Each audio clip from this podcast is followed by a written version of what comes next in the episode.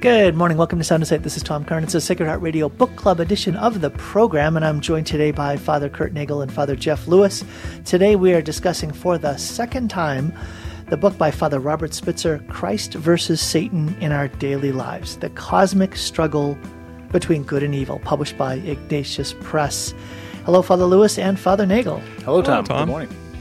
Yeah, but we, we are now officially in August. Now we're recording this in July, so Yeah. but in August, Yeah. uh, at the end of July, and here we are uh, when this is aired. It will be August. I can't believe how fast the summer is going by. I know. I know. Yeah, don't Wow. remind me.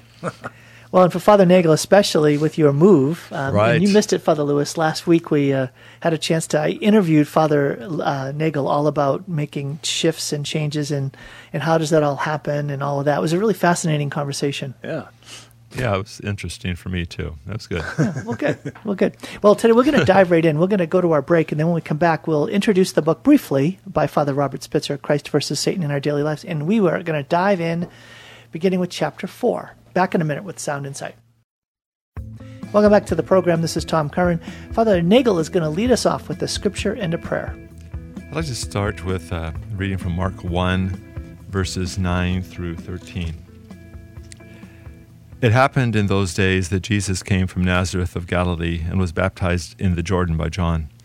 On coming up out of the water, he saw the heavens being torn open and, the Spirit, like a dove, descending upon him. And a voice came from the heavens You are my beloved Son, with you I am well pleased. At once the Spirit drove him into the desert, and he remained in the desert for forty days, tempted by Satan. He was among the wild beasts, and the angels ministered to him. Almighty God, uh, in our own journey through this world, this life, from our baptism to heaven, we are also tempted, oftentimes in the wilderness. I ask your blessings upon all who are speaking on this program, but also listening in, that, that we might gain uh, knowledge and grace from Father Spitzer's insights and, and just also from the way in which you want to work through this program, that we might continue this journey towards you well and courageously, worthily, humbly. Uh, let us resist the temptations of the evil one. And again, bless and anoint this hour, we ask through Christ our Lord. In the name of the Father, the Son, the Holy Spirit. Amen. Amen. Thank you so much, Father Nagel. All right, I've been given the task to just give a brief overview of this book, Christ versus Satan in Our Daily Lives The Cosmic Struggle Between Good and Evil by Father Robert Spitzer.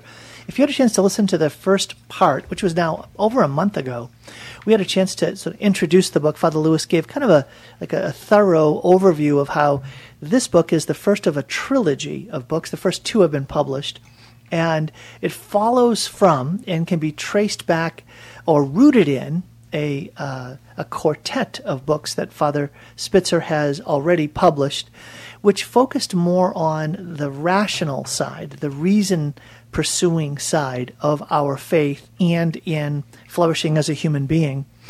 This particular book he wrote at a moment during the he discerned it during a moment of uh, COVID where he saw so many things happening that just seemed to be sort of out of control. And it's like, what is going on here?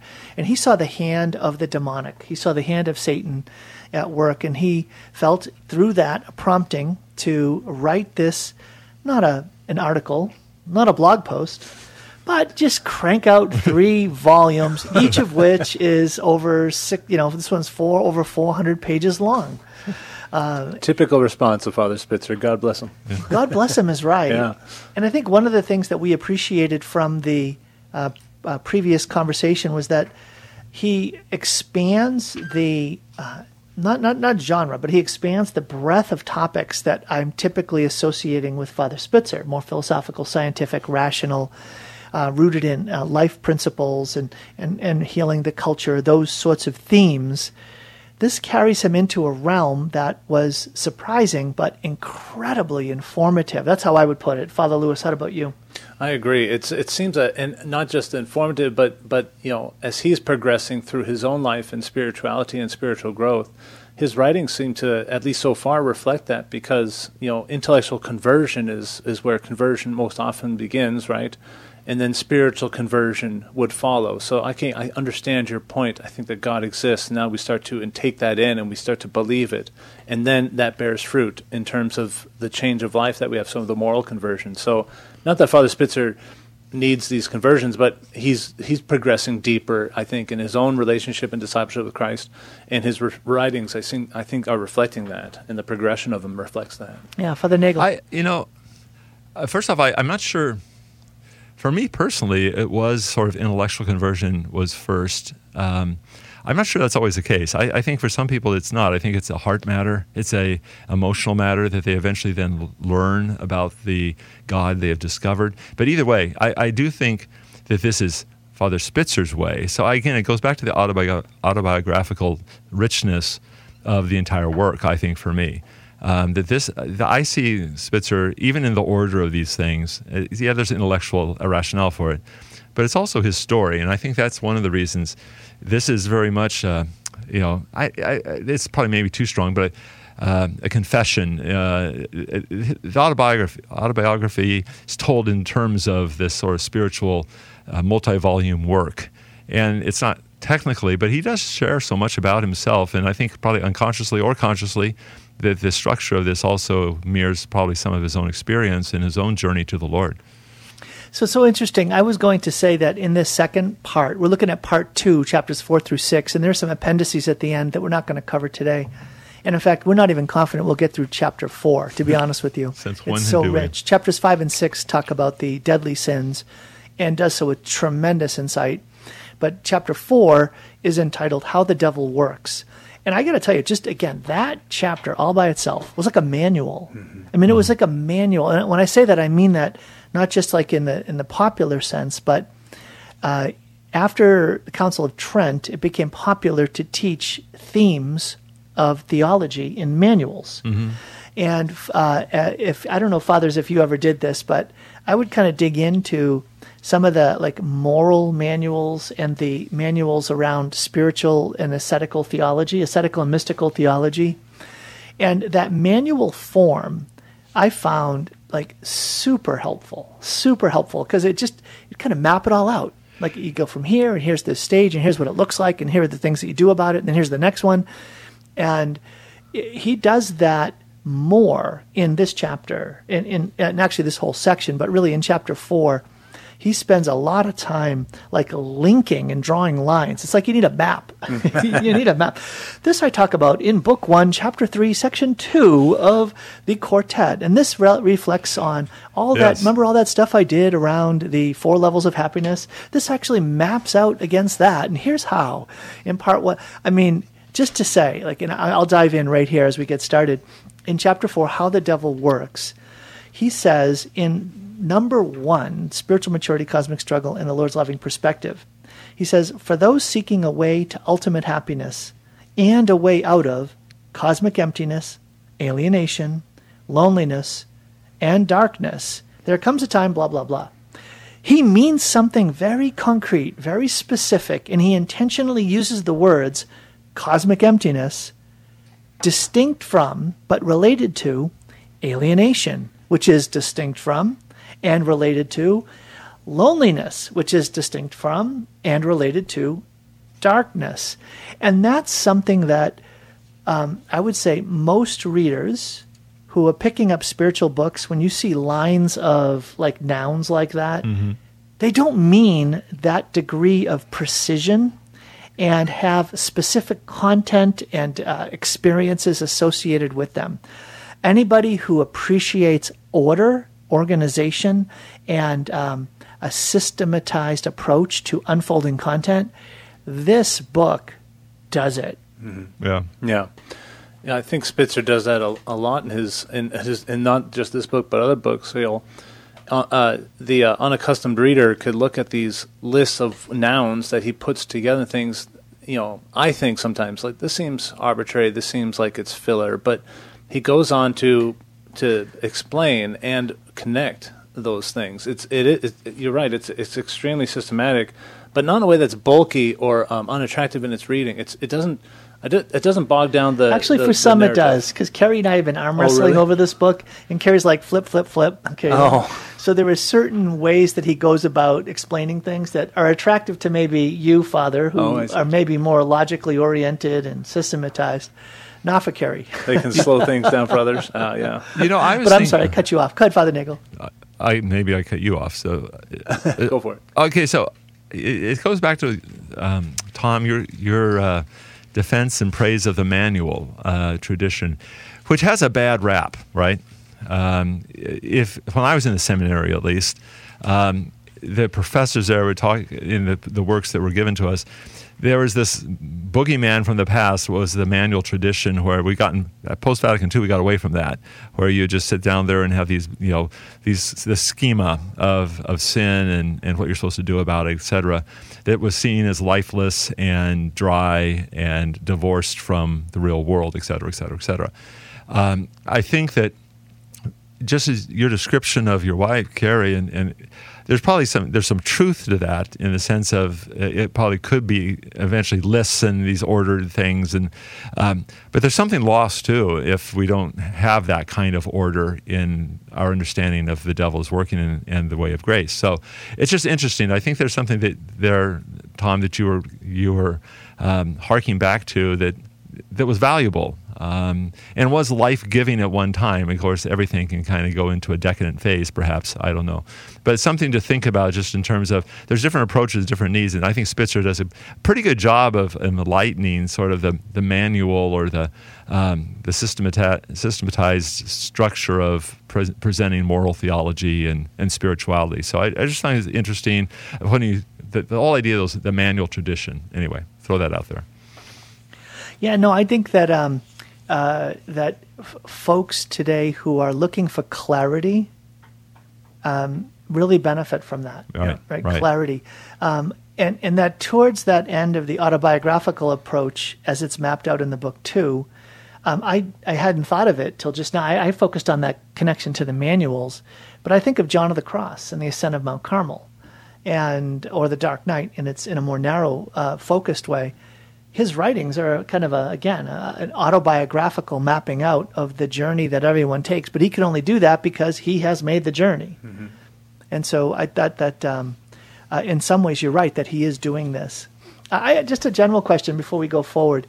He uses literary references a lot, Yeah. a surprising amount, right? And, and I'm, I'm familiar with his other writings, and, and I'm used to him quoting like scientists and philosophers, Right. and and occasionally like current cultural references. But this book in particular, in and in chapter four, well, no, he also does it in, in chapters five and six Yeah, when he he, kind of identifies an example of the deadly sins. Um, he uses extended literary references. Did you find that compelling? Did you find that helpful and interesting? I found it compelling. Um, in fact, he goes out of his way. He'll say, "Now let's take a look at how this plays out in literature." He'll he'll say that in, in like phrases, but I think that's um, I think that's pretty. Uh, I think that's good because you know there's something about classic literature that in the telling of those stories, they're as much about the characters in the story as the stories themselves. And um, you know, in good literature, have a way of portraying uh, humanity as humanity really is, in all of its ugliness and brokenness, but al- also in all of its beauty and glory.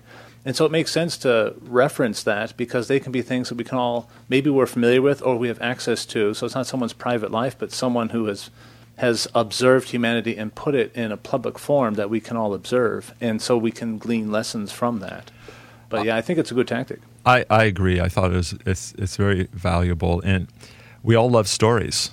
Um, we're all about stories, and so again, the characters that we love, um, the the books we've read, the plots that we have been absorbed in, the idea that sh- being able to show the way in which um, God and grace are at work in those. Um, again, it's just it's you know as preachers or as speakers, um, you, you know that people are captured by stories. Um, they're going to listen to you. That you, as long as you're telling the story, for for the most part. Um, the boring clock stops. You know, they, you only have so much time to listen for people to, before they tune out on you. But if you're telling a story, the, the stop clock, you know, the clock stops for that, and then it'll start up when you start to make your point. But I think he's a really wise man to do that. You know, it's interesting. I'm kind of going to fade off for a little moment here. Um, my philosophy professor and eventually spiritual director in the seminary, an incredible holy priest of God, he talked about the importance of connecting truth and meaning, the entailments of truth. And if you can find meaningful ways to connect that which is true in terms of how it has necessary implications for life, and you can find experiences in life that they connect to, then you will help truth go from something that's more abstract to something that's relatable and accessible and appro- and able to be appropriated. Now, I just said something very philosophical there, Yeah. but here it is. You tell a story, people get it. Yeah. Right there, there you go. Right. So, um, but I I took that to heart. I took that to heart, and I always take that to heart by trying to link the most profound truths to through analogy to meaningful human experiences and stories.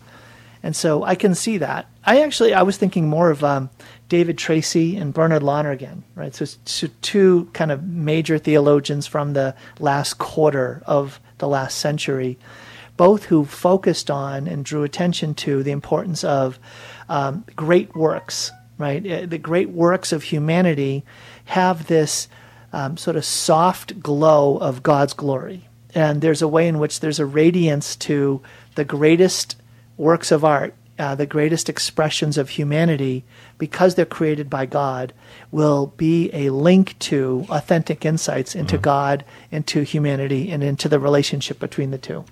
Yeah. So I think this uh, probably somewhat is, is linked to that. Okay. Well, uh, diving then into chapter four, I already started, and I haven't even gotten past the first paragraph of chapter four here. Um, Father Lewis will give you the privilege of anything in the first section. And if you skip beyond two more pages, you obviously haven't been paying attention to what was in here. So, uh, is there anything that you want to draw attention to? Well, we had just been talking about his uh, reference to uh, literature to make a point, and just a couple pages in on our page 190, he makes his point and he begins In his Lord of the Rings, J.R. Tolkien portrays this figuratively and accurately in the ring that Frodo, a seemingly insignificant little creature hobbit, carries around his neck.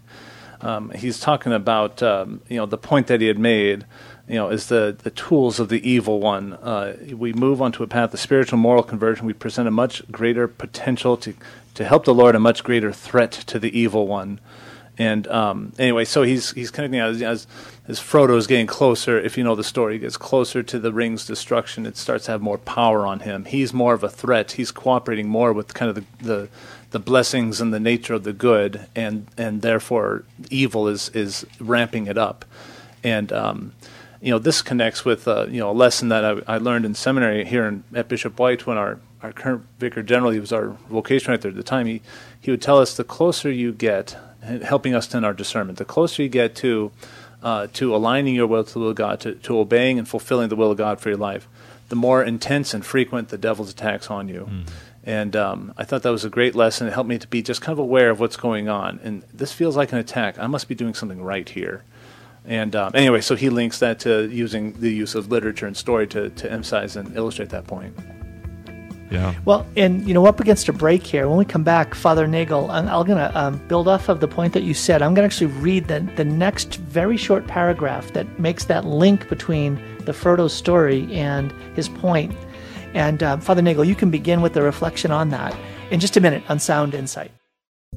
Welcome back. This is Tom Curran, and today in the Sacred Heart Radio Book Club edition of the program, I'm with Father Jeff Lewis, Father Kurt Nagel, and we're discussing the book Christ versus Satan in Our Daily Lives, the cosmic struggle between good and evil. And today in chapter four, we're taking a look at this cosmic struggle actually plays itself out in our daily lives. Yes, the demonic has you in its target, in its crosshairs. The devil's coming after you not behind every tree, but there is a devil at work, especially as you, Father Lewis, were making just before. The more that we make intentional, serious efforts to pursue the Lord and to honor Him in all things, the more serious will be the attention of the demonic to come against us and attempt to overthrow us. The second paragraph of uh, chapter I'm sorry, page 191 says this Even though God is sometimes difficult to detect on our spiritual journey, we can know Him by His effects inspiration beyond our capacity, guidance and protection beyond natural co- coincidence, revealing his unseen providence, and ever increasing strength and wisdom in the spiritual and moral life through perseverance and resilience. Here's my question, Father Nagel, is we just looked at this. Oftentimes, one of the things that becomes so meaningful to people who come alive in faith is the reality that their life isn't an accident, but mm-hmm. that the Lord has a purpose and plan for their lives. Um, did you find that? Do you find that to be true, Father Nagel? Oh, I think so. Oh, definitely. I think it's um, one of the great uh, afflictions of our age is meaninglessness. I think it's always a human condition, but I think it's ramped up in our own time. Uh, I, I, think that the, the, question of is everything dissolving into nothingness in my life, including including that, and so I do think the challenge in, in, that paragraph and what it describes as um, how to detect God in our lives. And, and, you know, once we know that God is, we have once we're convicted that God is working in our lives, things do change because then we're part of a story again, and there's meaning there's outside of ourselves, and that's the important thing. But I think that we're so used to uh, assuming that the meaning comes from emotion and feeling that these sort of things it, it, we have to step back and kind of change our our, our lens a little bit. The idea inspiration beyond our capacity or sort of uh, protection beyond natural co- coincidence, that, that's a, those are insights that have to be grasped. And it, it, can happen, certainly we do, we do, but it's not something like the feeling or the prayer. It's not something that happens in a prayer time when suddenly we have a warm, fuzzy experience it's some it's an insight it's it's a it's a recognition of the way things are that it, and it's a, different look. It, it, again, it's a kaleidoscope has to shift a little bit, and the and the little colored glass has to shift in such a way. Say, ah, so so that's happening, or that's why that is, or I oh I can persevere. Oh, I am still doing it, and and so again, I think there's a little bit of a challenge there for our for our people. But once we once we do shift that and we recognize, oh wait a minute, something's happening here. Um, that even in dry times that can still be true in terms of our prayer experience. So I, I, so anyway, I think that that's the, the dynamic that I see in people uh, that I do spiritual direction for or preach with. So you know, in this book, uh, in this chapter, there's this like sort of set of three ways, sort of the three kind of principal ways that the devil, um, in his in his manual, attempts to discard, attempts to like overthrow us, get us off that path, and it's temptation, it's deception, and it's discouragement or desolation. Mm-hmm. And I don't know if you guys you probably noticed that because he just he continues to like take those three in the thread. And I got to be honest with you, I hadn't read it so clearly before. Right? I, if someone said to me, "What are the ways that the devil tries to throw an obstacle and trip you up? What, how does he try to be a stumbling block to your life of faith?" I wouldn't have just simply said, "Well, of course, it's through temptation, deception, the father of lies." And through discouragement or desolation, making you feel, and he gets into this, making you feel, um, he uses it, uh, criticism, exhaustion, confusion, and suffering, and how we have to push through and persevere. Uh, did you notice that, Father Lewis? I hadn't, but what's interesting is, um, you know, some of those same words and terminology. I, I gave a series of uh, faith formation presentations to my parishioners um, uh, before COVID. It was a, a, year and a half ago on prayer, and then one of those presentations on was on uh, the difficulties in prayer. And it's it's interesting. This some of the same tools that the devil uses to use to to attack us were some of the same challenges that I've identified in prayer, right down to the terminology: discouragement, um, you know, feeling overwhelmed, yeah, the, feeling these, unworthy, right? right? And well, and, and, distractions, even which if we constantly distract, we can despair.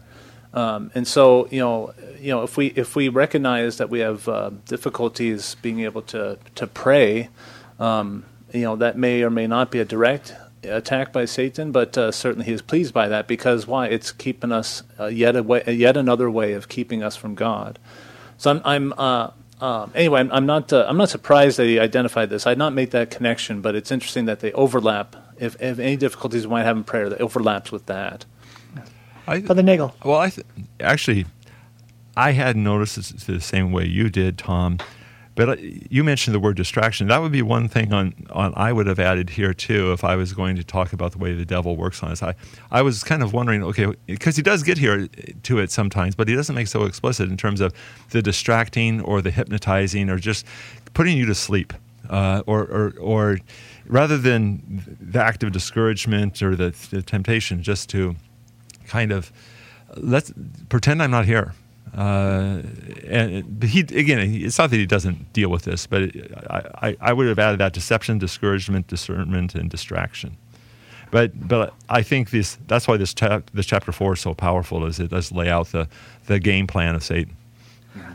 It is. It's so fascinating. I, I, I, I if we have time to get into it, I was interest. I, I found it interesting how he talked about the devil attacks us through the flesh indirectly, and then he kind of shunted off into sort of the uh, end of the chapter, the way that um, the devil uses culture. Because mm. I was more accustomed to the world of flesh and the devil, right. and I thought that those three would be covered together. But he never went there. Mm. He always talked about um, the flesh, and th- that's how I'm calling it. He, you know, he talks about egocentricity, like level one, mm.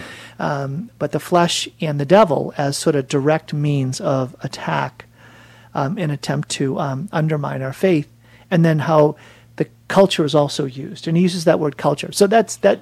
That, that's kind of a again maybe a tangential out on the fringe conversation. Father uh, Nagel, I want to go back to uh, section two here: two common defenses against evil.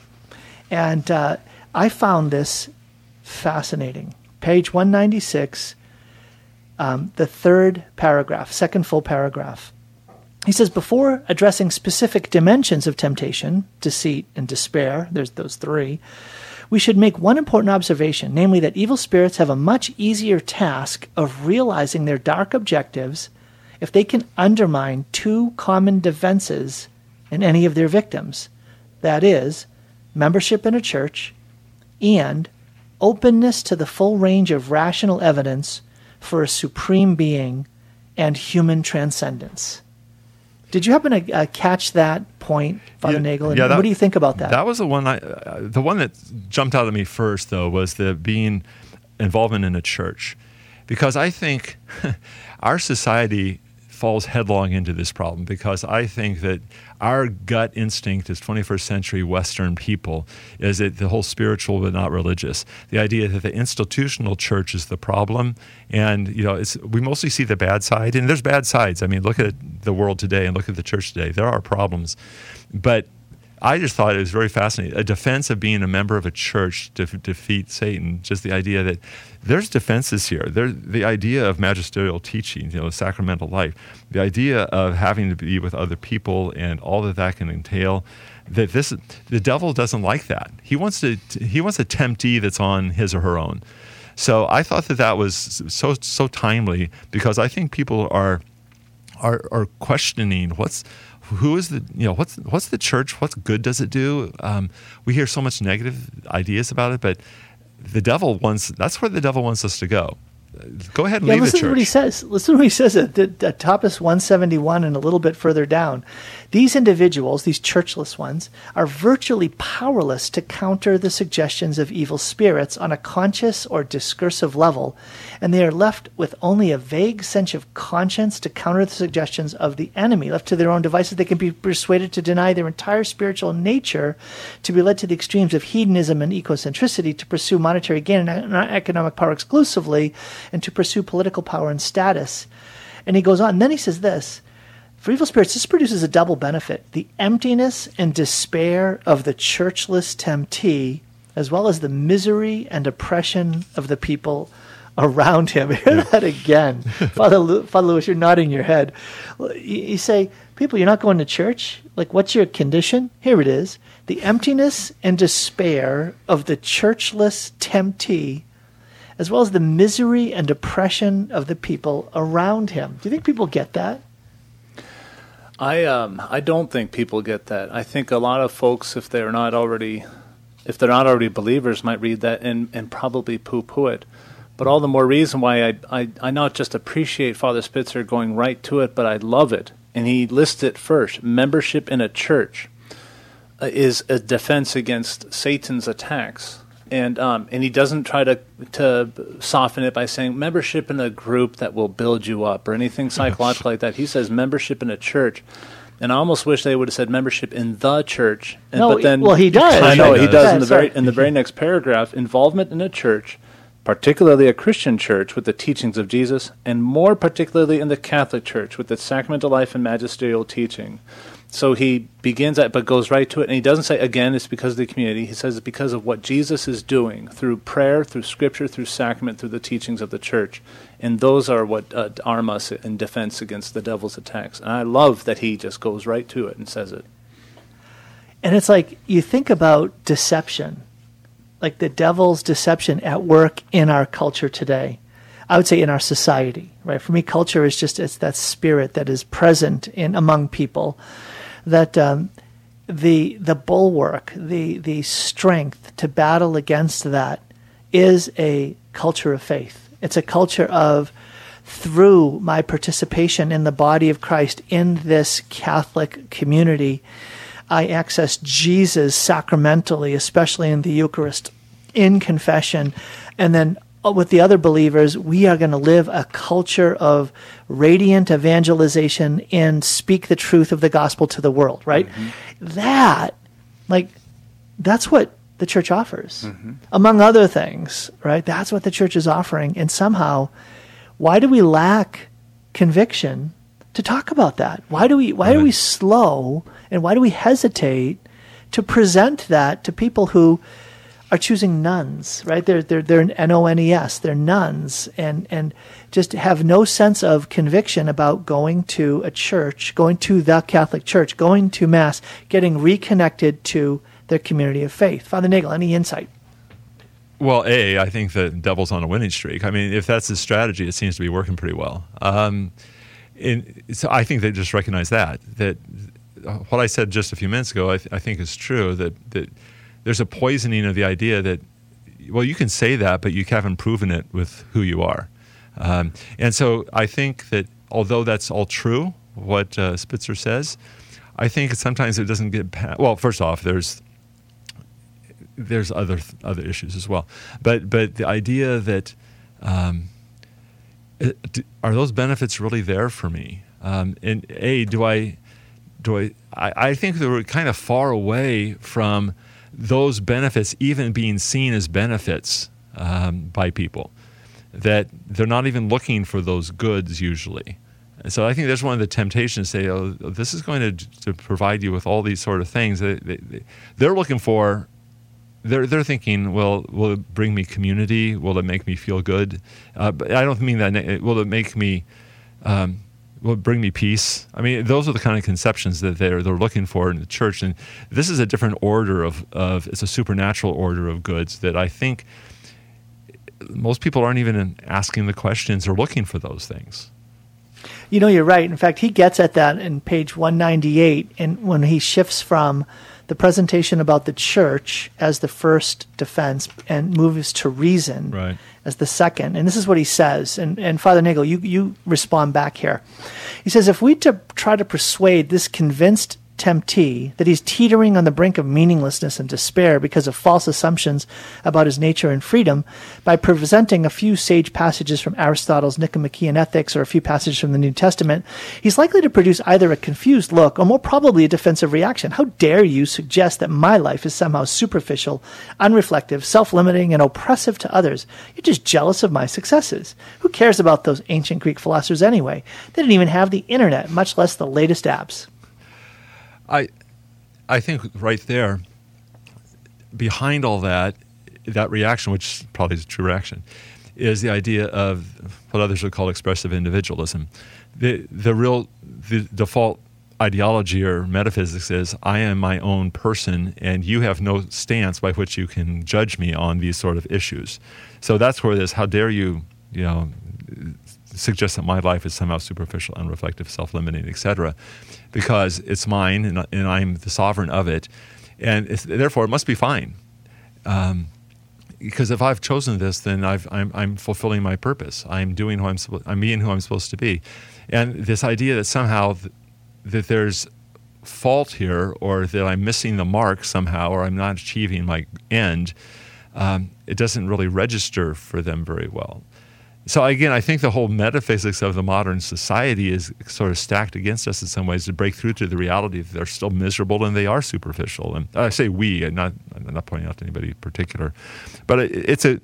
I think that very paragraph, he's obviously in touch with the real world, somebody who's speaking with people out in the real world, but it is a reaction. I mean, it, it's, well, it's a reaction. So we're up against a break. When we come back, I'm going to read that next short paragraph, and I'll go to you, Father Lewis, because um, I want to ask a question about his approach, because I found it surprising. I, I wouldn't have gone there. That wouldn't have been the approach I would have taken to say, this is how you break through. So I'll present I'll read his, I'll mention mine briefly, and then you can say who's right. You better be me. Okay. so, all right, we're up against a break. Back in a minute with more sound insight. Welcome back to the program. This is Tom Kernan with Father Kurt Nagel, Father Jeff Lewis. We're reading the book, discussing it for the second time. This is part two Christ versus Satan in Our Daily Lives by Father Robert Spitzer. And I think I'm, I, I think I've, my discernment is clear. I'm not deceived or discouraged, but we will not get through chapter four today. Uh, and that's in part two, which is okay because we discussed this as a possibility at the beginning, so or before we came on. So here we go. So, Father Lewis, um, Father Spitzer identifies two um, bulwarks against the typical attacks of the enemy, how Satan is attacking us in our lives through temptation, deception, and discouragement or desolation. And he says membership in a church, and then he uses reason. And this is what he says If we're to penetrate this extensive, superficial, defensive bulwark, we'll have to return to fundamental principles, reason, and logic, so that we can show the preponderance of evidence in favor of a God, a transphysical soul in Jesus Christ. If we can establish the likelihood of these transcendent realities, the temptee may see his former position as superficial and self limiting, inciting him to take the next step the pursuit of a Christian church and a life of virtue. And I, am going to hesitate, hesitantly say, I wouldn't have gone there. I would have said something more like, um, the radiant testimony of a life changed by someone who's welcomed Jesus Christ fully in their lives. Their brokennesses have been conquered, they're healed, they're living a life of faith and, and res, res, radiating joy and peace and freedom that the other one longs for and doesn't even imagine exists. So I would have gone more towards the radiant witness route. Like that's like evangelizing and preaching the gospel. So how do those two fit together and what do you think about that? Well, I agree with you, Tom. I think if I were to encounter a person who reacted like this in that paragraph above, the "How dare you" statement, you know, I, you know, I'm I've been trained in seminary, and uh, you know, maybe it's also my personal disposition. Okay, so they're speaking from a very emotional standpoint. Let's try to find a way for heart to speak to heart. You know, that's uh, John Cardinal Newman's. Uh, um, you know, his Episcopal mottos, oh, his heart speaks to heart. And, you know, there's something about that that speaks to me. Let's try to get them, you know, let's meet them where they are and try to bring them out of the emotive and into the intellectual. And, uh, and, and, and Spitzer doesn't propose that here. He wants to go right to, to reason and logic that makes sense given a system of thought. His conviction, his conviction that you know intellectual conversion in general comes first, moral uh, moral conviction comes last. In between is the spiritual conversion.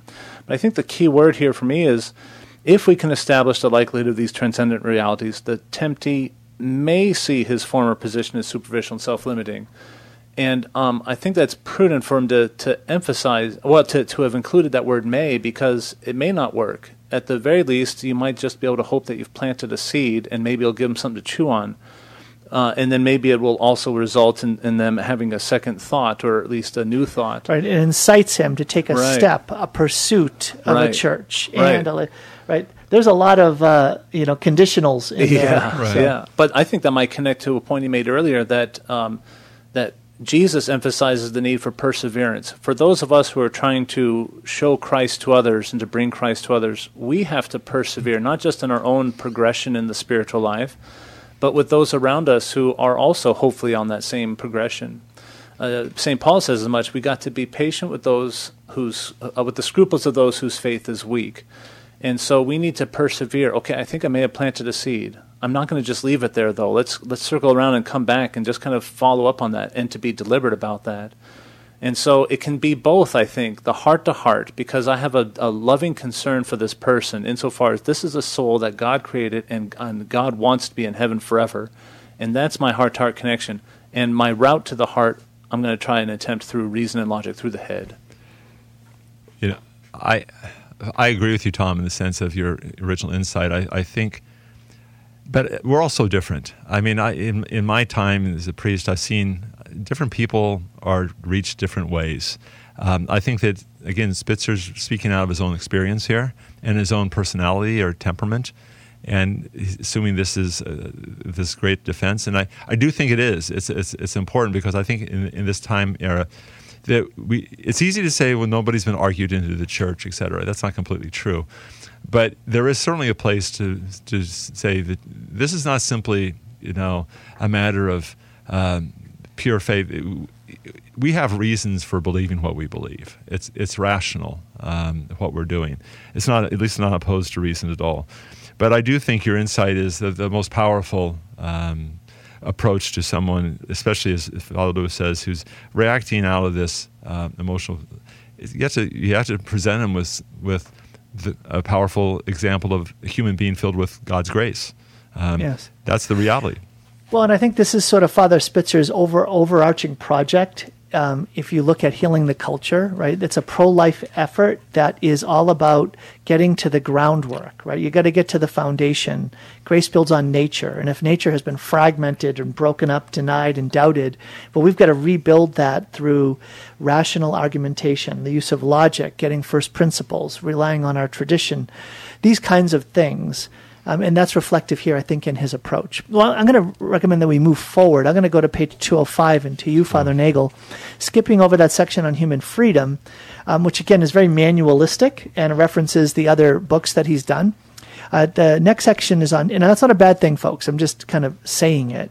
The next section is on temptation, and I loved what he did here. In the middle of this, he has four uh, major steps in dealing with temptation and, uh, and at the top, he mentions where do the temptations come from? From ourselves or through demonic suggestion? He doesn't say the world. I'm like, are you kidding? I mean, most, I think most temptations are coming from the world these days. But be that as it may, the flesh and the devil. Um, when he talks about the temptation, he he uses the imagination in relationship to temptation, and he's and he come and he, he basically says it this way. And Father Nagel, just again, I'd love for your reflection on this.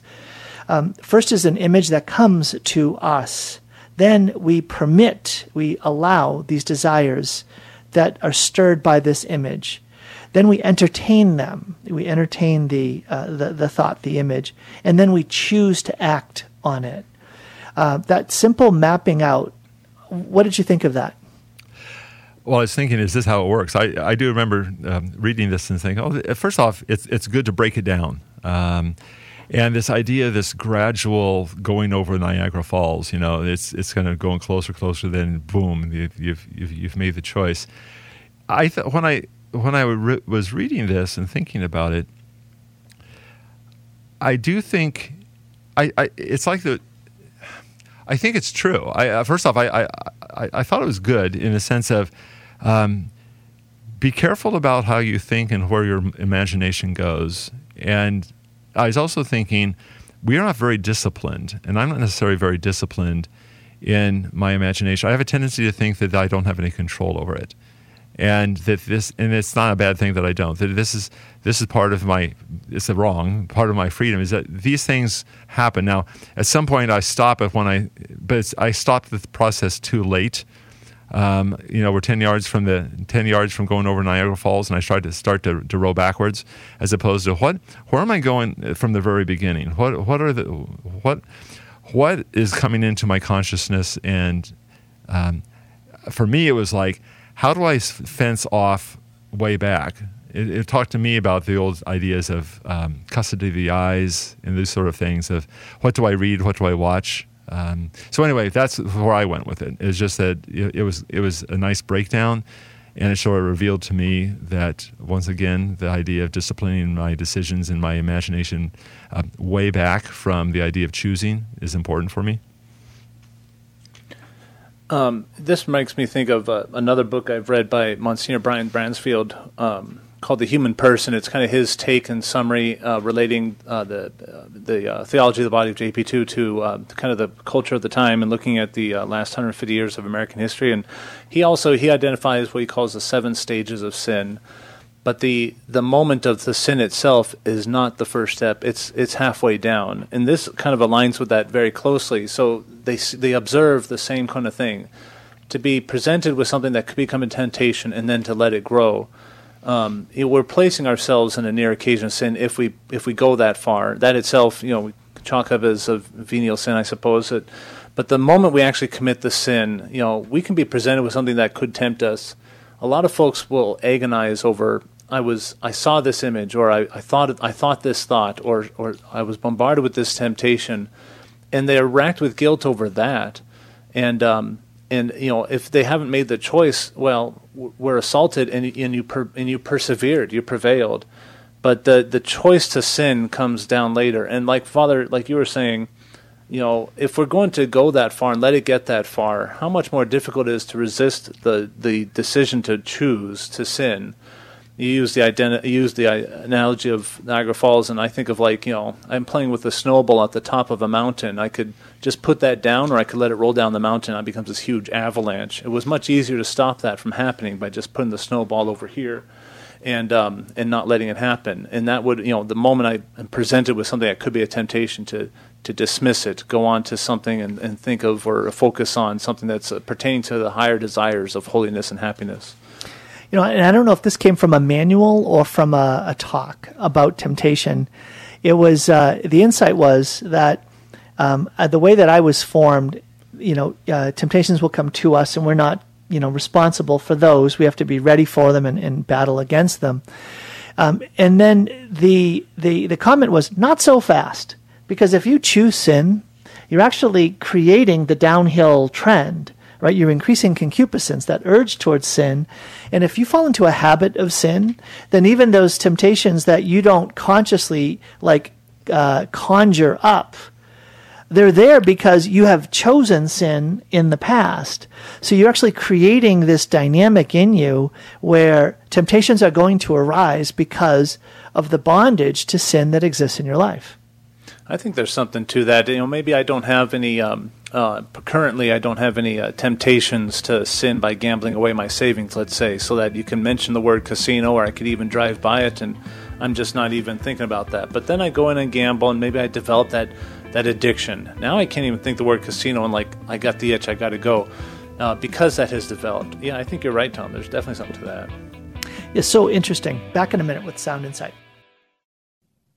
All right, so here we are. We're in. Uh, uh, we're discussing the book Christ versus Satan in our daily lives. Father Lewis, we're back. Actually, Father Nagel, I've never given you a chance to kind of reference a section. So we we're down to the three cardinal virtues. Uh, unless there's something before that that you'd like to cover, but is there anything in that section, and that begins on page 207, where he focuses in on really three cardinal virtues prudence, temperance, and fortitude? Anything about that section that you'd like to draw attention to? I, I didn't have anything really particularly marked out here. Um, I'm trying to look here very quickly to see if. Um, no. And you know what? Uh, it's yeah. fine. I'm not trying to tempt you down a wrong path yeah, or deceive you or discourage you. No. Uh, and I, uh, again, I found it very fascinating the way that he um, focused in on how the evil one tailors temptations for each individual.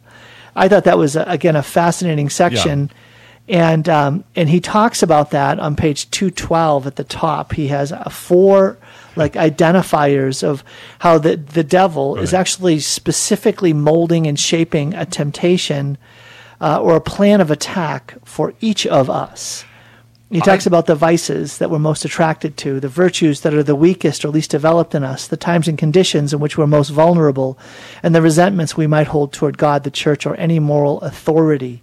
Um, what did you think about that? I thought that it. I think it's kind of creepy in some sense, you know, in a good way, in the sense of the devil has me personally in his sights. It's not like I'm one of many and he's going to do some sort of blanket um, temptation out there. But it's kind of like people who steal your online information and stuff. They they want to scam you. They're doing other things. They're they're going for other people too. These these horrible you know black um, ops. I don't know what black web, dark web, whatever it is. The people are just coming out there trying to get your stuff, but they they're going after your information, and so I thought that that was I think healthy uh, to know. Wait a minute, he's looking at me, and what? So what are what are my weak spots? I I better shore them up. You know, it's so interesting, uh, Father Lewis. Uh, when I read these four, vices, virtues, times and conditions when we're most vulnerable, and resentments. I, I put in um, like four other categories. I put in wounds, like from our past where we're wounded, like mm-hmm. that's a vulnerable spot. And then what about our personality?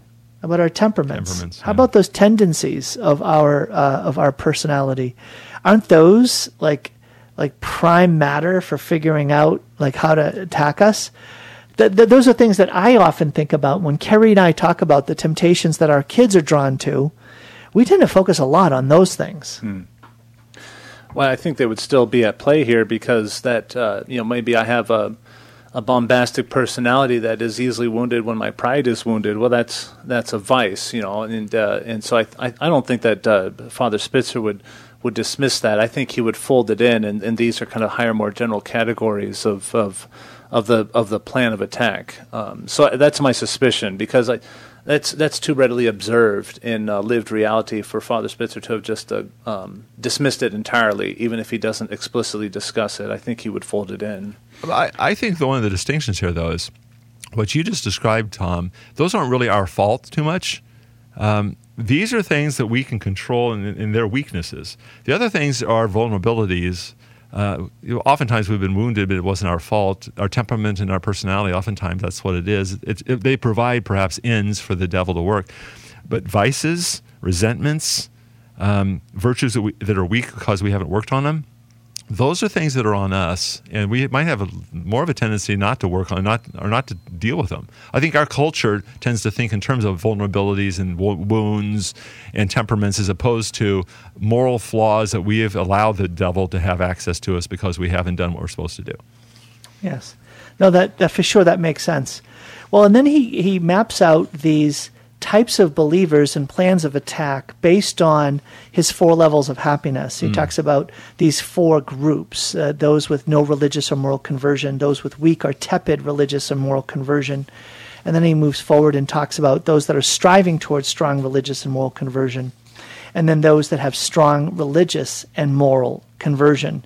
And he's thorough. Mm. I mean, he goes into it, and again, he does a lot of correlating between um, this work and the um, the the four levels of happiness and the the, the when he connects it back to this section and that section. And he actually does a little bit of previewing here and further into the chapter into how the church's life of prayer and sacraments. Mm. That's volume two of the of the trilogy. Are you guys tracking me? Mm-hmm. this is like uh, where he's anticipating that as we unfold this, this is also going to be related to these different levels and layers of conversion. Um, Father Lewis, did you find those sections like interesting, helpful, or any insight in there that you want to draw attention to? I did. I, I, I like you, like you had mentioned. I, I connected these four groups with the four levels of happiness. He probably ex, uh, explicitly stated that somewhere. I, At I the very it. beginning of the, the section. very beginning of the section. Okay and uh, you know it's it's interesting if we want to progress in the more mature and deeper and longer lasting happiness it's it's um, it's uh, inalienably linked to growth in the spiritual life. We we've got to see that our, the highest level of happiness is is uh, is rooted in God alone. And that means we've got to be we've got to be religious. We've got to be spiritual. We've got to work toward that. And and um, you know, if we have no religious or moral conversion, we're in the for- first group. We're, we live in a, just a very superficial realm of of uh, not even maybe happiness. He calls happiness, but just I'm I'm content for now. I've distracted myself from the gloom and doom of the inevitable decay, but. And, and so on from there. I, I, I identified that, uh, yeah, that linking. I appreciated the connections he made. Well, believe it or not, good fathers, we have 30 seconds left. Whoa. I cannot believe how quickly this time has gone by. And so, Father Nagel, you get uh, 30 seconds, and then I'll give you 30 seconds, Father Lewis, oh, wow. to just offer final comment. I just again, this this chapter itself is is a moral handbook and a spiritual handbook, great for spiritual directors, but also for anybody who wants to grow in the spiritual life. I'm not I'm not on Carrie's side on this particularly one time. I'm on your side. I think this is a book that um, there's just deep meat here, and so I would go out and, and definitely get a hold of Christ versus Satan in your in our daily lives by Robert Spitzer. So my 30 seconds is simply a plug. Yeah, mine would be as well. It's a plug. You know, this book is so rich, and I don't know if we'll be able to spend another uh, five or six programs discussing it, but it would it would certainly warrant it. And um, you know, I think folks just need to read it. And just to, just a clarification, Carrie actually loves the book. She just sorry, skips over the literature parts of it. Oh, she's I'm sorry. Like, okay. Yeah, she's actually she won't give it back to me because she's gone into so deeply into these seven deadly sins. She's like, I got to go to confession. so that's a what a beautiful benefit. I, I, it's an incredible book, Christ versus Satan in Our Daily Lives by Father Robert Spitzer. Thanks so much for joining me today. Join me tomorrow for more Sound Insight.